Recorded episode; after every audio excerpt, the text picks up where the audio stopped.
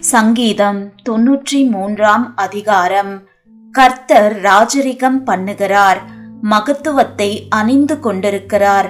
கர்த்தர் பராக்கிரமத்தை அணிந்து அவர் அதை கச்சையாக கட்டி கொண்டிருக்கிறார். ஆதலால் பூச்சக்கரம் அசையாதபடி நிலை பெற்றிருக்கிறது. உமது சிங்காசனம் பூர்வ முதல் உறுதியானது. நீர் அனாதியாயிருக்கிறீர். கர்த்தாவே நதிகள் எழும்பின. நதிகள் இரைச்சலிட்டு எழும்பின. நதிகள் அலை திரண்டு எழும்பின.